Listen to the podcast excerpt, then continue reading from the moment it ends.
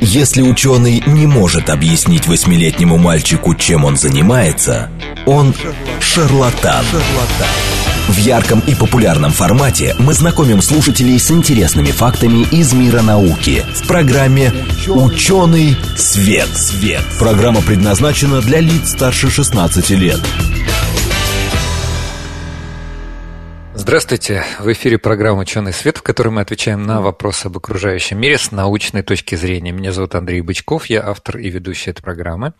В студии сегодня Вера Грибанова. Вера, привет! Я в студии, да. Всем привет, добрый день, привет, Андрей. Да, но мы теперь, мы теперь договорились в 2023 году, что мы Веру представляем. Не, не совсем так. Мы теперь говорим Вера Павлова. Да, да. Вот так. Уже пусть привыкают.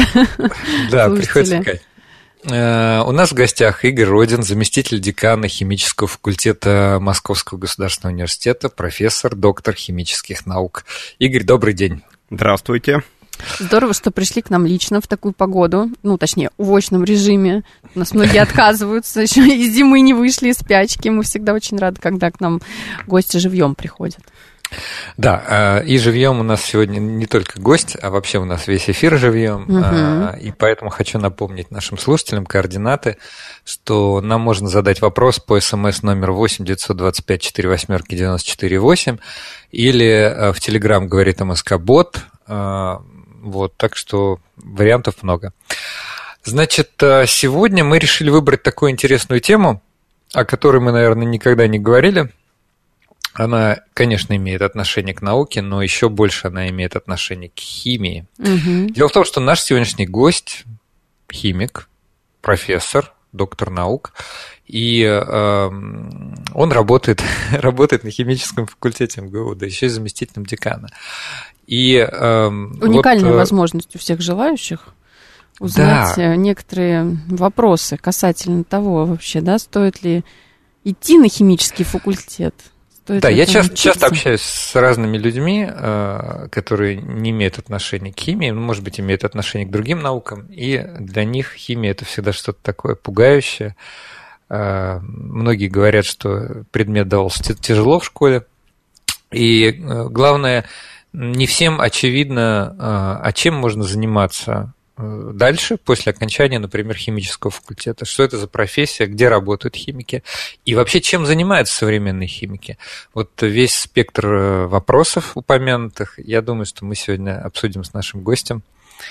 Ну, вообще, наверное, ему слово пора передавать. Игорь, Спасибо, вам Андрей. Слово. Я хочу на ваши вопросы ответить достаточно развернуто. Ну, во-первых, погода сегодня не такая уж плохая. У нас целый час, кстати. Ну ладно. Слава богу, снег уже практически весь сошел в городе, это радует. Хотелось бы чуть больше солнца, но я думаю, что скоро мы его не получим. За горами, не за да. горами. Очень приятно, что авторы программы меня сегодня пригласили. Я с огромным удовольствием расскажу о том, кто такие химики, о том, какие знания можно получить, обучаясь на химическом факультете. И самое главное, я отвечу на тот вопрос, на который очень часто хотят услышать ответ родители тех абитуриентов, тех школьников, которые поступают или собираются поступить на химфак. Откуда, собственно, такие мысли возникли? Ну, почти четверть века назад я был абитуриентом, я поступал на химический факультет.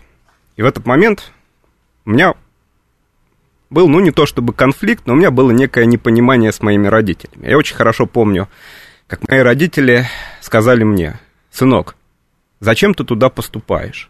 И кем ты будешь после того, как ты закончишь химический факультет? Вот, например, для моих родителей, они абсолютно рядовые россияне, для них было непонятно, что такое химический факультет и вообще они зачем не связаны, там учиться. Да? Они не Нет, связаны. они совершенно не связаны, угу. они совершенно никакого отношения не имели не только к химии, но и вообще говоря к науке.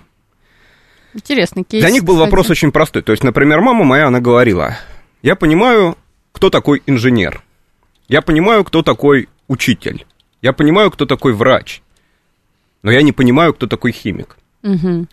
Более того, когда спустя пять лет обучения на химфаке я приехал к родителям с гордостью, показал им свой диплом, они его начали читать, их удивило то, что там написано. Там написано квалификация химик, специальность химия. Угу. Даже какой-то смех у них это вызвало. У меня, кстати, диплом у нас тоже, не знаю, как у Андрея, у меня тоже там ну, специальность химия. Химия, специальность химия. Полагаю, что у нас да. у всех у так всех примерно то Да. Дело в том, что э, несколько лет назад там формулировки поменялись, теперь это специальность теоретическая и прикладная химия. Mm-hmm, интересно. А, ну, тем не менее, по большому счету ничего не меняется. Химфак выпускает именно химиков. И для того, чтобы понять, что же за химики такие, что они умеют делать и кому вообще они в жизни нужны, я просто чуть подробнее расскажу о химическом факультете, о его истории и о том, как вообще обучение на химфаке сформировалось, чем оно отличается от других вузов. Ну, во-первых, начнем с того, что химия в Московском университете существует уже более 250 лет. Университет в 1755 году был основан, и изначально было три факультета, угу. как, как и полагалось в те времена. Это факультеты медицинский, юридический и, самый главный, философский. Философский. И химия была частью медицинского факультета, поскольку уже тогда, в XVIII веке, врачи сильно зависели от разного рода лекарственных препаратов, которые делались в том числе и в лабораториях. Вот эта вот ситуация, она существовала довольно долго. Потом был период, когда химфак существовал как часть физико-математического факультета. И в 1929 году на волне того, что наша страна активно строила химическую промышленность, активно модернизировала, химический факультет возник в виде отдельного большого структурного подразделения. Но еще не было здания, к которому мы привыкли. Еще не было здания. Не было. Здание находилось на Маховой. Да. Было да. очень маленьким, очень неудобным, и во многом оно мешало химфаку расти и развиваться. И когда после Великой Отечественной войны усилиями ректора Московского университета академика Несмеянова, который до этого успел побывать деканом химического факультета, это наш величайший академик-химик, он возглавлял Академию наук впоследствии. Его усилиями был построен новый комплекс зданий на Воробьевых горах, знакомый нам, и химический факультет получил свое на тот момент суперсовременное огромное здание. Но на сегодняшний день химфак это не только огромный корпус на Ленинских горах, на Воробьевых горах, но и еще несколько зданий. Всего у нас шесть зданий. Они, ну, конечно, не, не такие большие, как основное, но, но тем не равно, менее. Все равно, там что есть? Аналитический центр, отдельное. Это здание. я сейчас да, все давайте. расскажу. Значит, химфак изначально, несмотря на то, что он создавался на волне развития отечественной химической промышленности, химфак создавался как все-таки место, где учат людей фундаментальной химии. То есть химфак готовил не просто инженеров или специалистов для заводов, а людей, которые могут самостоятельно вести научные исследования на самом высоком уровне. И во многом, наверное, с этим связано то, что квалификация у нас не инженер-химик, а именно химик. И э, благодаря тому, что химфак рос и развивался внутри богатой истории Московского университета, то внутри химфака, как части университета, сформировалась уникальная философия, уникальная ситуация, когда нет классических взаимо- взаимоотношений преподаватель-студент. У нас все студенты буквально с первого дня, оказавшись в стенах химфака, считаются полноценными, пусть и младшими, но полноценными коллегами. И исследователями. Исследователями, да. И отличие химического факультета МГУ от других вузов заключается в том, что у нас нет вот этого вот унылого учебного процесса, когда у студента только лекционные семинарские занятия. У нас каждый студент, начиная с первого курса, обязательно оказывается не просто в учебных лабораториях, а он оказывается в научно-исследовательских лабораториях, и большинство из них являются лабораториями мирового уровня. У нас более 80 лабораторий, есть а, специализированные подразделения, ну, например, это аналитический центр, о котором Вера сказала, аккредитованная лаборатория химического факультета для исследований в области аналитической химии и прикладного анализа. И каждый студент, он в обязательном порядке попадает в лабораторию нигде его чему-то пытаются там научить по программам, а он окунается в настоящую научно-исследовательскую среду. Он оказывается в настоящей работающей исследовательской команде. Обычно такую команду возглавляют ученые мирового уровня с высокими показателями публикационной активности, с хорошей репутацией как в стране, так и за рубежом. И студент получает не просто задачу, которая его чему-то научит, а студент получает такую небольшую грядочку внутри исследовательского проекта. И студент делает абсолютно новые исследования, которые делают его с самого первого дня настоящим ученым. Вот это вот особенность, которая характерна именно для нашего факультета. Причем такое вот глубокое вовлечение учащихся в, научный процесс, оно проявляется по-разному.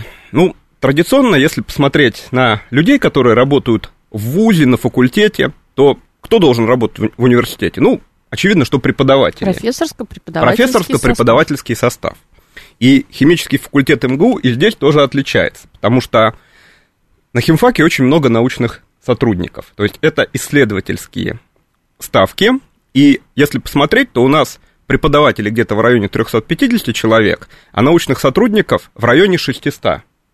Конечно, в МГУ научный сотрудник занимается не только работой э, научной, но еще и учебная работа у него есть. И это очень ценно, потому что это человек, который преподает не какие-то базовые дисциплины по старым учебникам, по каким-то старым программам, а это человек, который большую часть времени занимается специфической работой в своей области химии. Благодаря этому он знает эту область ну, что называется, на острие современной науки. Ну, и, лучше, чем, может быть, преподаватель. Да, и вот эти знания он дает уже на этапах специализации студентам, которые вовлекаются в вот это. Поэтому все студенты, которые заканчивают химфак, они знают химию, что называется, на острие современной науки. И, как сказал, не помню кто, но кто-то из моих знакомых, работающих на химфаке, у выпускников химфака не бывает такого, чтобы у них не было опыта работы.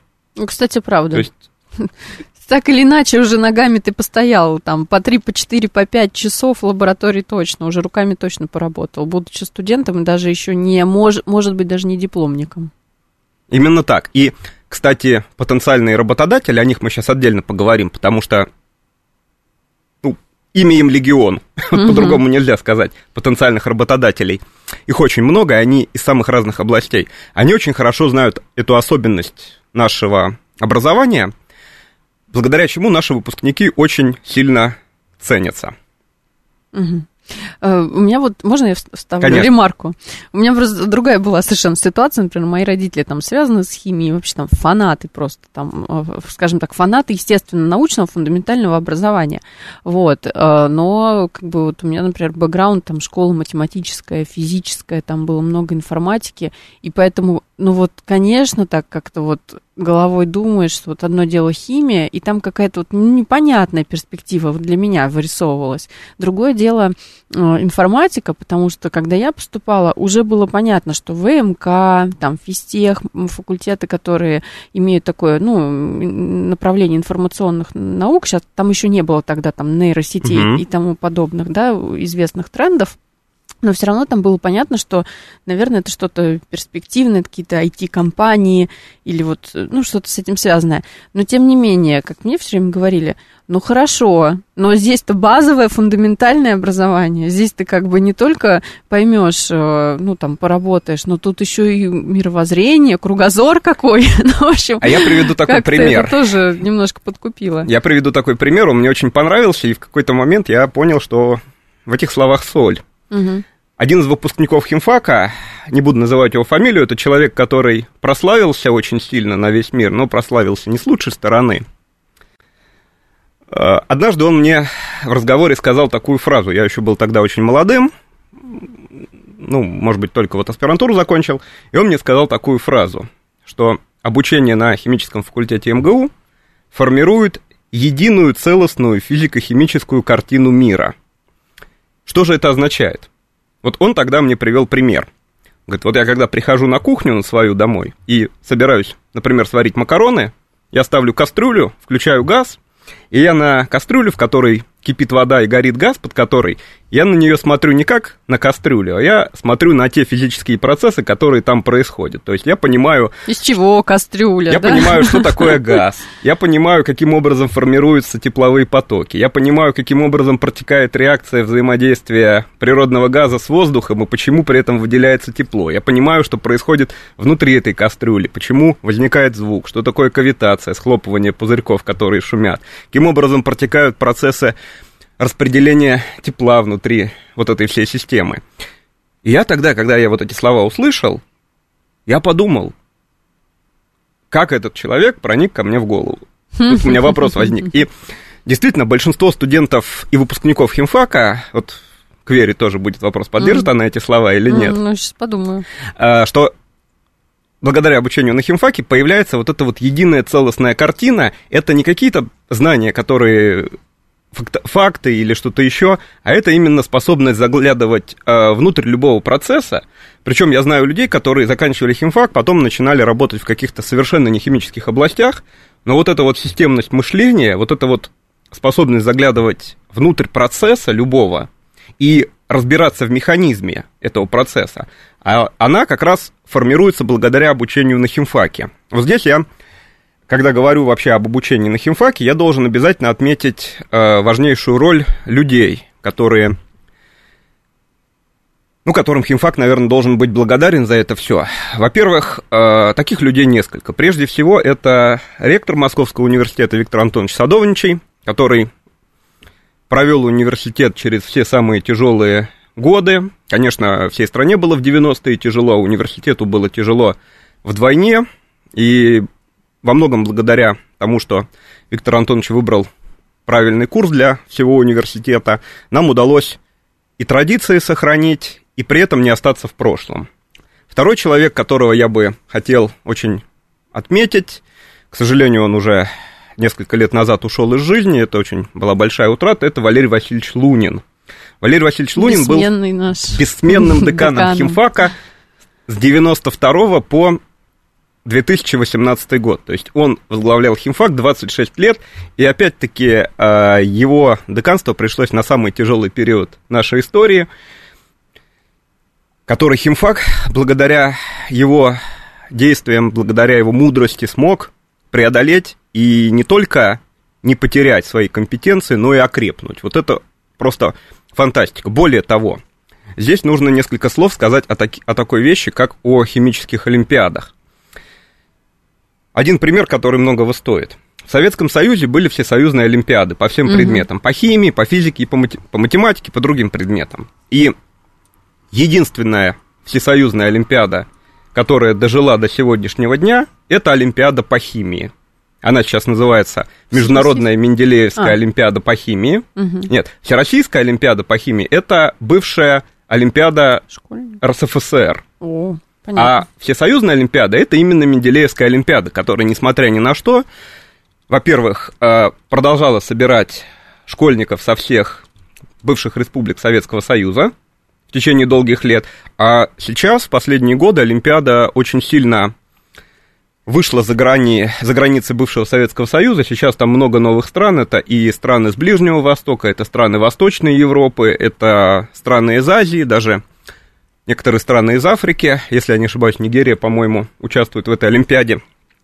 И это тоже очень большая заслуга Валерия Васильевича и всего химического факультета. Ну и третий человек, который смог достойно взять эстафету из рук Валерия Васильевича в 2018 году Степан Николаевич Калмыков. В настоящий момент он работает также вице-президентом Российской Академии Наук. Он сейчас на химфаке, он научный руководитель. И он э, смог вот этот весь потенциал направить в новое русло с учетом всех реалий современных. И он смог произвести вот такой правильный синтез, объединив старые традиции и те ресурсы, которые были у факультета, с современными реалиями, с современными достижениями. После того, как Степан Николаевич был избран вице-президентом Академии наук, он остался на химфаке научным руководителем, и вот с декабря у нас Сергей Сергеевич Карлов исполняет обязанности декана химического факультета. Он также перехватил эту эстафетную палочку Это человек абсолютно той же философии. Вот для химфака очень важно, что существует преемственность, преемственность что да? развитие химфака, оно поступательно, не происходит каких-то резких там переобуваний, ничего не становится с ног на голову, и это на самом деле тоже очень сильно влияет на качество работы химфака, на качество образования химфака. Я посмотрела э, на сайте, какие есть олимпиады, но тут действительно есть международные олимпиады, которые там в разных, например, странах проводятся. Есть международная Менделеевская олимпиада, как один, одна из, да, всех международных, которые существуют, и, кстати, тут не так много вообще есть. Вот, и последнее, значит, в 22 году, вот тут есть результаты, проводилась она в Ташкенте, а в этом году, я так понимаю, что будет в мае, поэтому результатов еще нету. Да, да. То есть еще а только... где, кстати, будет проходить? А, так, тут пока информацию вот я не нашла, сейчас посмотрим. Игорь, а вы, Ну, если не ошибаюсь, она в Казахстане будет. Ага. Да, mm-hmm. вот в мае 23 года. Ну, соответственно, вот как раз через полтора месяца сильнейшие ребята там и сразятся. Вот не очень будет спросить. интересно, если у вас там есть список да. стран. А, сравнить, насколько эта Олимпиада вышла за границы бывшего Советского ну, Союза. Ну, здесь есть. Вот, то есть получается, что тут данные-то как бы представлены пока только с 97 -го года, но это уже как угу. бы можно считать Россия, да, и ближайшие страны. И здесь, э, ну, практически все. То есть вот Республика Армения, Кыргызстан, Беларусь, э, Баку, Азербайджан, Алматы, это Казахстан, а, э, но, но это речь это, идет видимо, о, да. о тех. Э, площадках, где она проходила, эта Олимпиада. Да, я имею вот в виду страны-участники. участников э, пока нету, но... Так, сейчас я загляну в свою шпаргалку и... Давайте. Посмотрим. Давай. А, нет, почему? Я нашла, я нашла. Угу. Значит, э, ну вот так, если просто пока посмотреть вот то, что я вижу. Беларусь, Россия, Армения, Узбекистан, Венгрия, Турция, Израиль, а что еще? Опять Венгрия, Саудовская Аравия, Сирия, а, Хорватия, Словения и Австрия. Ну и тут э, как бы то, что я уже говорила, это э, Кыргызстан, э, Азербайджан, Таджикистан, Армения, да, говорила, Узбекистан, очень много Хорватии, я здесь вижу, Израиль очень много, видимо, участников, из Объединенных Арабских Эмиратов тоже много, кстати, участников. Ну и это только, я так понимаю, часть, то есть те ребята, которые попали, да, в какую-то призовую такую, ну, в шорт-лист, скажем, да, вот, результат. Не хотелось прерывать нашего гостя, что он так хорошо рассказывал про химфак и рассказывает. А у нас э, есть несколько сообщений. Ну, вот, например, наш постоянный слушатель Смит пишет, я обожал химию, до сих пор неплохо ее знаю. Однако родители были против карьеры химика для меня из соображений вредности производства. А, все, может все родители быть, так говорят. Да, может быть, вот у нас две, две минутки до перерыва, до новости. Может быть, наш гость э, прокомментирует нам э, по поводу вредности производства. Все, ну... все ли химики работают с вредными веществами? Да нет, конечно, далеко не все химики работают с вредными веществами. Кроме того, есть же специальные меры предосторожности. Не обязательно голову в реактор окунать, в химический. Кроме того, современная химия – это очень много высокотехнологичного аналитического оборудования, когда вы напрямую ни с чем вредным не контактируете. Современная химия – это еще и вычислительная химия, как раз та область, которая развивается сейчас очень быстро, это использование разного рода программных пакетов для моделирования и предсказания протекания химических и биологических процессов. Это самая разная химия, то есть я бы не сказал, что человек, который профессионально работает в химии, испытывает какие-то дополнительные риски к своему здоровью. Как говорится, и на голову кирпич может упасть, да? Курильщики Конечно. гораздо сильнее травят свой организм чем профессиональные химики. Да, совершенно верно. Я еще хотел сказать, что вот, э, ну, потом после перерыва... Да, если вы химик, еще и курильщик, тогда вот может быть. Бывает и такое, да. Бывает, э, бывает. Давайте напомним нашим слушателям, что мы в прямом эфире. У нас в гостях Игорь Родин, заместитель декана химического факультета МГУ, профессор, доктор химических наук. Ну, а у нас перерыв на новости. Слушайте после новостей нас. В ярком и популярном формате мы знакомим слушателей с интересными фактами из мира науки в программе «Ученый, свет». свет. Здравствуйте, в эфире программа «Ученый свет», в которой мы отвечаем на вопросы об окружающем мире с научной точки зрения. Меня зовут Андрей Бычков, я автор и ведущая этой программы. Сегодня со мной в студии Вера Грибанова, она же Вера Павлова. Всем Вера, привет. привет. Да, всем привет. Привыкаем. Здрасте. Привыкаем, да. А значит, эм, мы следуя, я, я хочу только продолжение, в продолжение анонса угу. нашей программы, где мы обещаем рассказывать э, в каком там в ярком и популярном, в ярком и популярном формате. формате у нас. Вот, сегодня мы так рассказываем в ярком, ярком популярном, популярном формате о химическом факультете МГУ, фактически. Вот, но это важная тема, мне кажется, и то, что Конечно, было важно. Химия части. это вообще все, как там говорили, химическая промышленность это вообще это основа, извините, очень многого чего. Ну, мы просто раньше, раньше рейтинг стран не по ВВП считали, а по э, производству разных химических реагентов. Там азот, ну, допустим, угу, азотной кислоты угу. или что-то такое. Ну, это там лет сто назад. Да, Андрей, даже да. мы сколько раз говорили, что химия это не просто там какие-то вещества смешивать. Химия это, это то, что мы едим, это то, чем мы лечимся, это то, на чем мы сидим, из чего машины строят, из чего дома строят, из чего одежду шьют. Ну, я там могу еще бесконечно эти примеры приводить. Да, и кажется, что иногда даже в сфере популярной науки, популяризации науки, а, ну, как нам кажется, да, уже наша программа существует 7 лет. Э, в общем-то, мы, мы с Верой довольно долго занимаемся, так сказать, популяризацией науки, что иногда присутствует некоторый дисбаланс. Присутствует. Вот, биология, биология очень популярна, науки о мозге, да, да, о клетках, да. медицина чрезвычайно востребованы. Понятно, это ближе к телу нашему, и нам это всегда интересно, вот, но химия, как Вера справедливо заметила, она нас окружает, и недостаточное внимание всегда уделяется. Я с тобой здесь согласна. Можно просто даже по мониторингу, а, там, не знаю, каких-то там СМИ, источников сделать такой вывод. Просто по количеству публикаций. И мы пытаемся этот пробел восполнить. Да-да. Вот. И у нас в гостях сегодня Игорь Родин, заместитель декана химического факультета МГУ, профессор, доктор химических наук. Игорь, добрый день еще раз. И снова здравствуйте. Игорь, мне кажется, в, в первой части программы очень здорово рассказал про химический факультет, про преемственность. Вообще мне было Игорь очень приятно знает все и даже больше. И даже не хотелось, даже не хотелось прерывать, потому что, во-первых, действительно, мы с Верой тоже имеем отношение к химическому факультету, самые наипрямейшие, мы там учились. Вот. А во-вторых, э, все то, о чем мы только что говорили, справедливо. Видите, даже наши слушатели подтверждают, что вот родители были против. У меня тоже родители не имели отношения к химии и тоже задавались большими вопросами. А что там делать? А чем заниматься после? А не вредно ли это? И еще миллион всяких разных вопросов. Ну, давайте вот во второй плане программы попробуем продолжить этот, этот разговор важный и ответить на какие-то вопросы, которые, может быть, мы еще не раскрыли. Хорошо. Ну, давайте, чтобы на этот вопрос ответить, мы для начала посмотрим вокруг.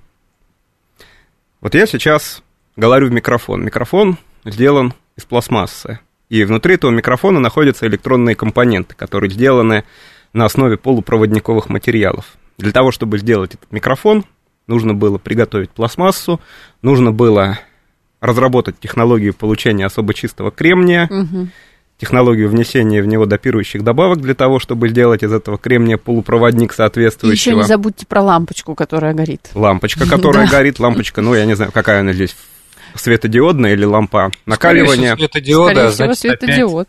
Опять, опять ну, полупроводники. Какая бы она ни была, она все равно не могла бы быть сделана без знания химии и каких-либо химических процессов важных. Далее, давайте посмотрим каждый на себя – я уверен, что большинство слушателей и вообще большинство людей вокруг нас могли бы до сегодняшнего дня не дожить, если бы не химия. Химия – это лекарства. Лекарства, которые каждого из нас неоднократно спасали, делали здоровым. Прежде всего. Прежде всего антибиотики, другие вещества. Более того, химия – это продукты питания. Конечно, у нас сейчас в обществе существует очень сильная химофобия. Очень и сильная. слово химия звучит как что-то очень плохое, с одной Н- стороны. Нечего химию эту есть. Ну, это самое Сплошная химия. Сплошная химия. В вашем бургере вся таблица Менделеева. Да, да, вот это вот мне очень нравится. Ну, я, Да, кстати, да думаю, ладно, что- правда, что ли? Покажите. Я думаю, что это, кстати, вполне справедливое утверждение. Просто, может быть, на атомарном уровне там действительно очень большое количество ну, элементов. Это правда, в каждом из нас есть почти вся таблица Менделеева. Вопрос только в каком количестве тот или иной элемент присутствует в нас. Ну, не всегда это количество может быть вредное, опять-таки. Ну, то есть... Ну, даже, даже те элементы химические, которые считаются токсичными, ну, например, мышьяк, они играют важную биохимическую роль, и при дефиците этого элемента могут развиваться очень неприятные патологии. Но я сейчас говорю немного о другом. Давайте посмотрим на современное сельское хозяйство, благодаря которому растущее население Земли может быть накормлено Ой, Сов- мне прям здесь язык чешется сказать. С одной стороны, есть те вещи, которые помогают нам выращивать этот урожай, а с другой стороны, есть еще те же вещи, которые помогают заменить этот урожай. Ну, я начну с простого. Я Мгм. начну, во-первых, с удобрений, без которых невозможно добиться более-менее приемлемых для современного уровня потребления урожаев. Я обязательно должен сказать о таких вещах, как разного рода агрохимикаты, Мгм. без которых, во-первых, урожаи были бы меньше, а во-вторых, Ну, мы имеем в виду защитные они были бы хуже. вещи. Но это разного рода агрохимикаты, которые позволяют бороться с вредителями. Ну да. Это различные вещества, которые необходимы для того, чтобы эти продукты довести до потребителя. Это полимерная упаковка, это те же самые консерванты. Не нужно смотреть на них Обработка. как Ну да. на какие-то яды. Вы вспомните, из-за чего существовал тысячелетний конфликт между Европой и Азией еще во времена крестовых походов А из-за, из-за чего? специй. Почему из-за Точно. специй? Потому что в те времена не было способов других, каким образом можно законсервировать Сохранить мясо, продукты. сохранить продукты. И самым главным стратегическим товаром в течение очень долгого периода, в течение столетий, были специи, которые везли с Востока в Европу через Византию, через Венецию. И как, я, конечно, не историк, но есть мнение, что как раз вот этот транзит специй, которые нужны были для того, чтобы обеспечивать продовольственную безопасность, он был одним из, э, одной из предпосылок, который вызвал еще в те времена глобальный конфликт между Западом и Востоком в широком смысле этого слова. А благодаря химии можно накормить всех и накормить хорошо. Ну да, мы тут не раз разбирали с Андреем даже проблему, я даже боюсь сейчас это вот слово называть, просто посыпется сообщение. Э, Мы разбирали генмодифицированные продукты, Оу. за и против, плюсы Всё и вспомнил. минусы. Мы боимся этого или нет, а если боимся, то почему? И там на самом деле, Андрей, ты вспомни, мы приводили очень много примеров, когда действительно там геномодифицированные продукты позволяли избежать каких-то болезней в отдельных государствах или по- позволяли там действительно ну, создать... Тот же так- инсулин. да, создать тот же, ну, во-первых, это лекарственные средства, потому что мы, мы не можем получить просто Мгм. так такое количество, да, там инсулина, который требуется. Плюс это мы говорили про урожайность, э, про рис, если я не ошибаюсь, да, что Ну да, золотистый рис. золотистый рис. А, ну и это получается, то, что без вот этой технологии вообще-то очень многие люди бы просто ну, не выжили. Либо из-за болезни, либо из-за голода. Знаете, я хочу рассказать одну такую очень интересную историю, связанную с продовольственной безопасностью. Вот в этой истории в ней все одновременно. Мгм. Помните, где-то в 13-14 веке Европу вдруг резко накрыла такая история, как охота на ведьм. Ну, да. И охота на ведьм, она же была не просто так. И историки сходятся к тому, что это было действительно какое-то всеобщее помешательство, когда люди действительно верили в то, что они постоянно видят летающих ведьм, они видят какие-то шабаши, они видят какие-то, какую-то чертовщину. Потом это в какой-то момент резко кончилось. Вот одна из теорий... Что же они ели, да? Вот одна из теорий, которая это все очень хорошо объясняет, говорит, что дело в спорынье. М, Спорынья это грибок, который растет на злаках во время их хранения. И как раз к этому периоду считается, что по итогам крестовых походов спорынья была за- за- завезена в Европу. Спорыньей были заражены практически все злаки на европейском континенте. Маточные И рожки. употребление зерна, которое со спорыньей, с- спорыня как грибок продуцирует микотоксины, и эти микотоксины галлюциногенные. Отсюда и объяснение, почему люди видели все это. Какое-то время спустя ситуация более-менее нормализовалась, но тем не менее плохая пища приводит вот к таким последствиям. Угу. Это можно считать. Это нельзя считать доказанным фактом, но это вполне правдоподобная версия. Есть очень много научных фактов, которые на нее указывают. Угу. Да, я тоже слышал а, об этой версии. Ну, в общем, короче говоря, вот это представление о том, что химия это что-то такое э, злое, плохое и, и так далее, оно, в общем, очень неправильное. А давайте мы несколько слов, э, я еще хочу обязательно сказать для наших слушателей о том, что современная химия это не просто химия, что современная химия это междисциплинарность. То есть на сегодняшний день э, все основные достижения, они постепенно уходят из области чистых наук. Поэтому весь рост, он в точках соприкосновения. Ну, например, там, где пересекается химия биология, химия и физика, химия и IT. И вот эта вот междисциплинарность, она делает э, людей, которые имеют фундаментальное химическое образование, полученное на химфаке, особо ценными. Почему? Помните, я говорил о единой физико-химической картине мира? Да. И да. вот благодаря этому наши выпускники, они оказываются в самых, что ни на есть, разных местах и организациях. Ну, понятно, что изначально вообще система обучения на химфаке МГУ, она была ориентирована на то, чтобы готовить высококлассных научных сотрудников, которые должны были идти в академические институты, в, институте, в институты Академии наук, и быть там учеными мирового уровня. Но сегодня это шире. Это любые компании, в которых есть собственная внутренняя R&D, R&D угу. Research and Development, то есть по-русски это называется НИОКР. Угу. Исследовательский центр. Там. Да, это компании, вот давайте просто посмотрим, что мы обсуждали, и будем загибать давайте. пальцы, где работают выпускники химфака. Это пищевая промышленность, в широком смысле этого слова. Это фармацевтическая промышленность, это здравоохранение, потому что современные методы химии, оказываются, хорошо работают не только для того, чтобы делать лекарства, но еще и для того, чтобы вовремя диагностировать заболевания. Аналитическая и химия. Это конечно. и аналитическая химия, и химия на стыке с биологией. Выпускники химфака очень э, хорошо представлены в разного рода экспертных органах. Это и Россельхознадзор, и Роспотребнадзор. Это криминалисты самых разных мастей. И у нас есть постоянный запрос от силовых ведомств нашей страны на то, чтобы наших выпускников привлекали работать в качестве экспертов-химиков, экспертов-криминалистов. Наши выпускники работают в бюро судебной медицинской экспертизы. Вроде бы где химфак, а где бюро судебной медицинской экспертизы, но они работают э, экспертами-химиками, которые расследуют случаи отравлений, которые проводят освидетельствование людей на состояние наркотического или алкогольного опьянения. Это тоже работа для химика, угу. как это не парадоксально. Наши выпускники работают, а, естественно, в химической, нефтеперерабатывающей, газоперерабатывающей промышленности. Огромное поле... Строительство, потому Строительство. что полимеры, новые материалы. Строительство и... это вообще область, где без химии никак. Там и а, новые строительные материалы, это и производство строительных материалов, и применение строительных материалов, это экспертиза строительных материалов, это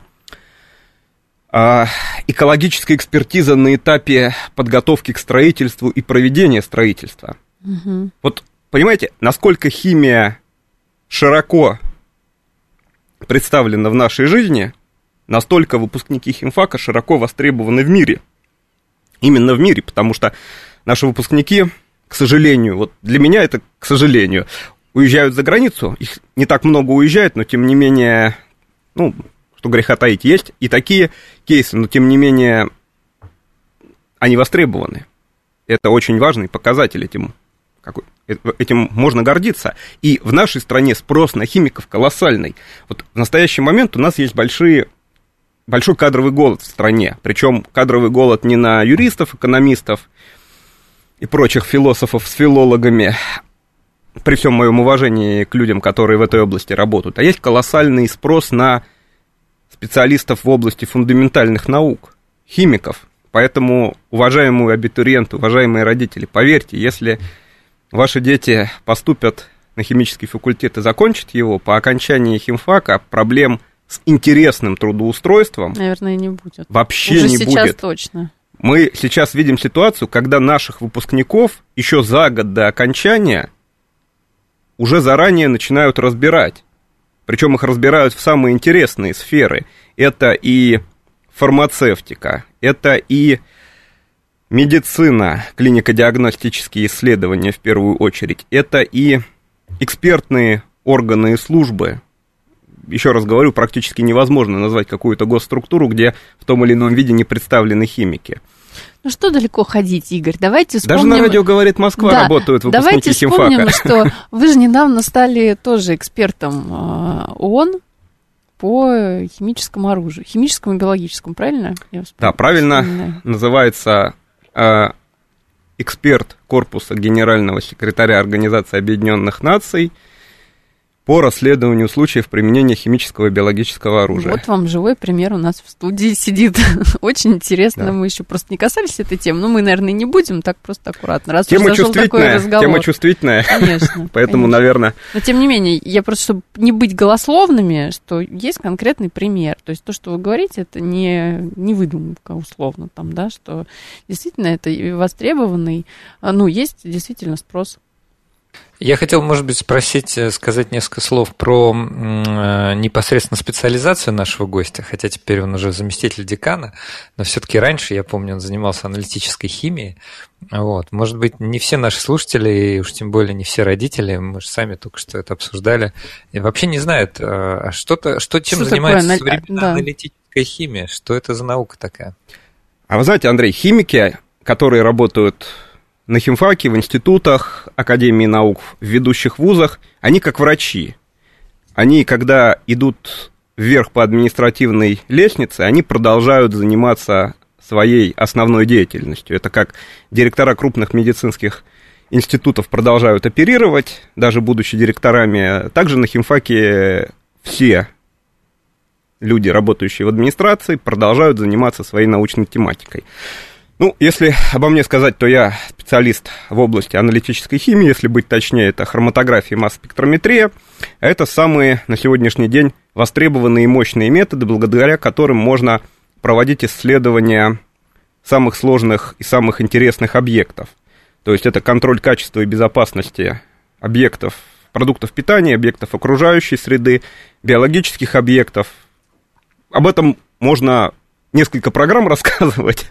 Понимаю. Вот, ну, если говорить прямо вот так совсем в первом приближении, то моя научная работа – это анализ, химический анализ сложных объектов для того, чтобы детально исследовать состав.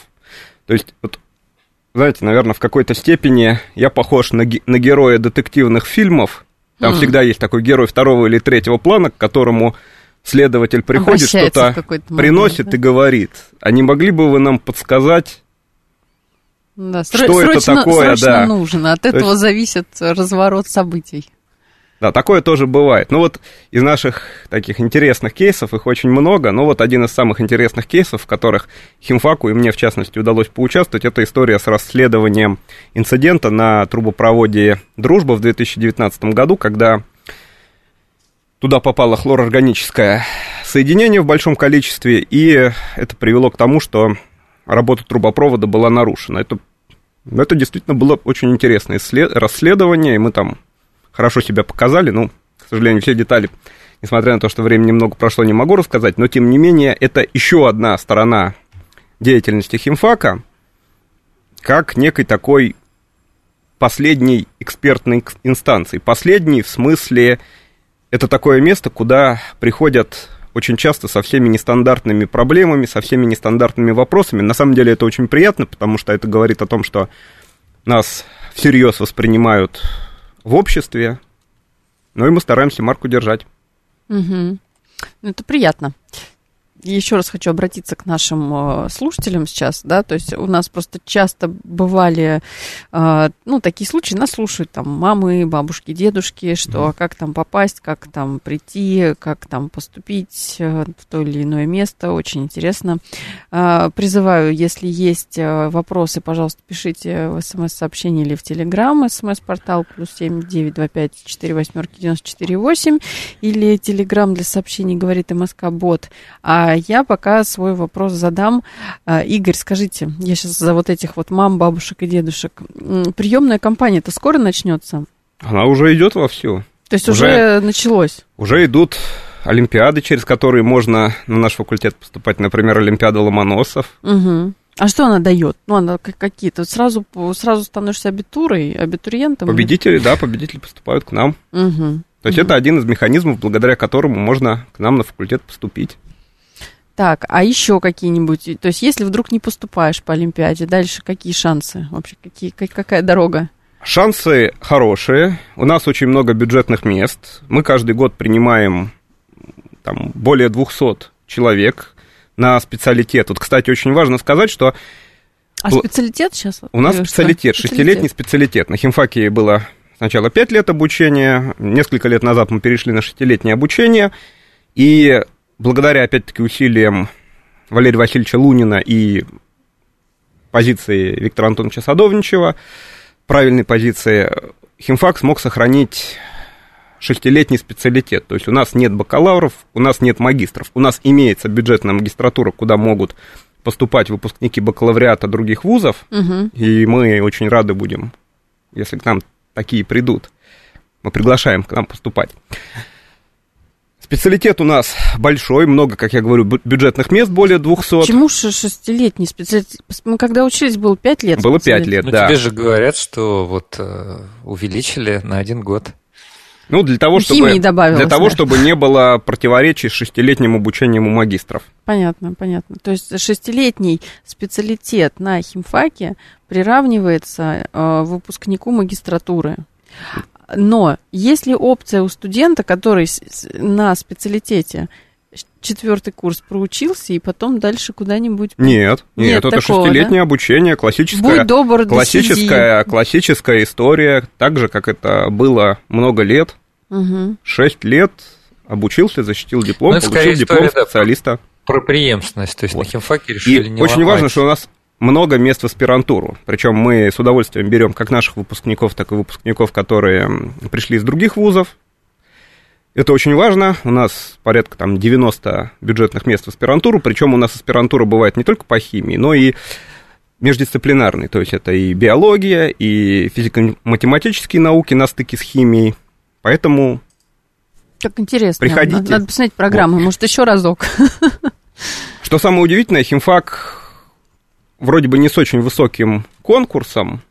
Цифры я сейчас не буду говорить, потому что цифры, во-первых, они от года к году плавают достаточно сильно, во-вторых, там они сложным образом считаются, но тем не менее, поверьте, уважаемые слушатели, на химфак поступить может быть даже проще, чем вам кажется.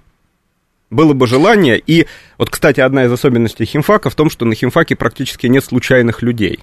Что значит случайных? Тех, кто шел мимо и решил поступить. То есть почти все наши студенты, это студенты, которые готовились к нам целенаправленно.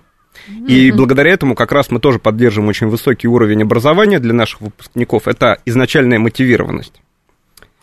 Ну да, сложно представить себе человека, кто готов 6 лет учиться на химическом факультете МГУ. И при этом химию не любит, и вообще от этого да, просто такой, схожу на 6 лет. Посмотрим там, да, что на Тем, кто учился на химфаке, я думаю, это совершенно Да, да, да, конечно. А, слушайте, ну я хочу поблагодарить нашего гостя за сегодняшний разговор. Вот, так, конечно, мы немножко порекламировали химический факультет, но мы чисто по-доброму, дорогие друзья, потому что... Mm, у нас сохраняется, любим. да, вот этот баланс, Это мы и другие вузы тоже иногда да. рекламируем.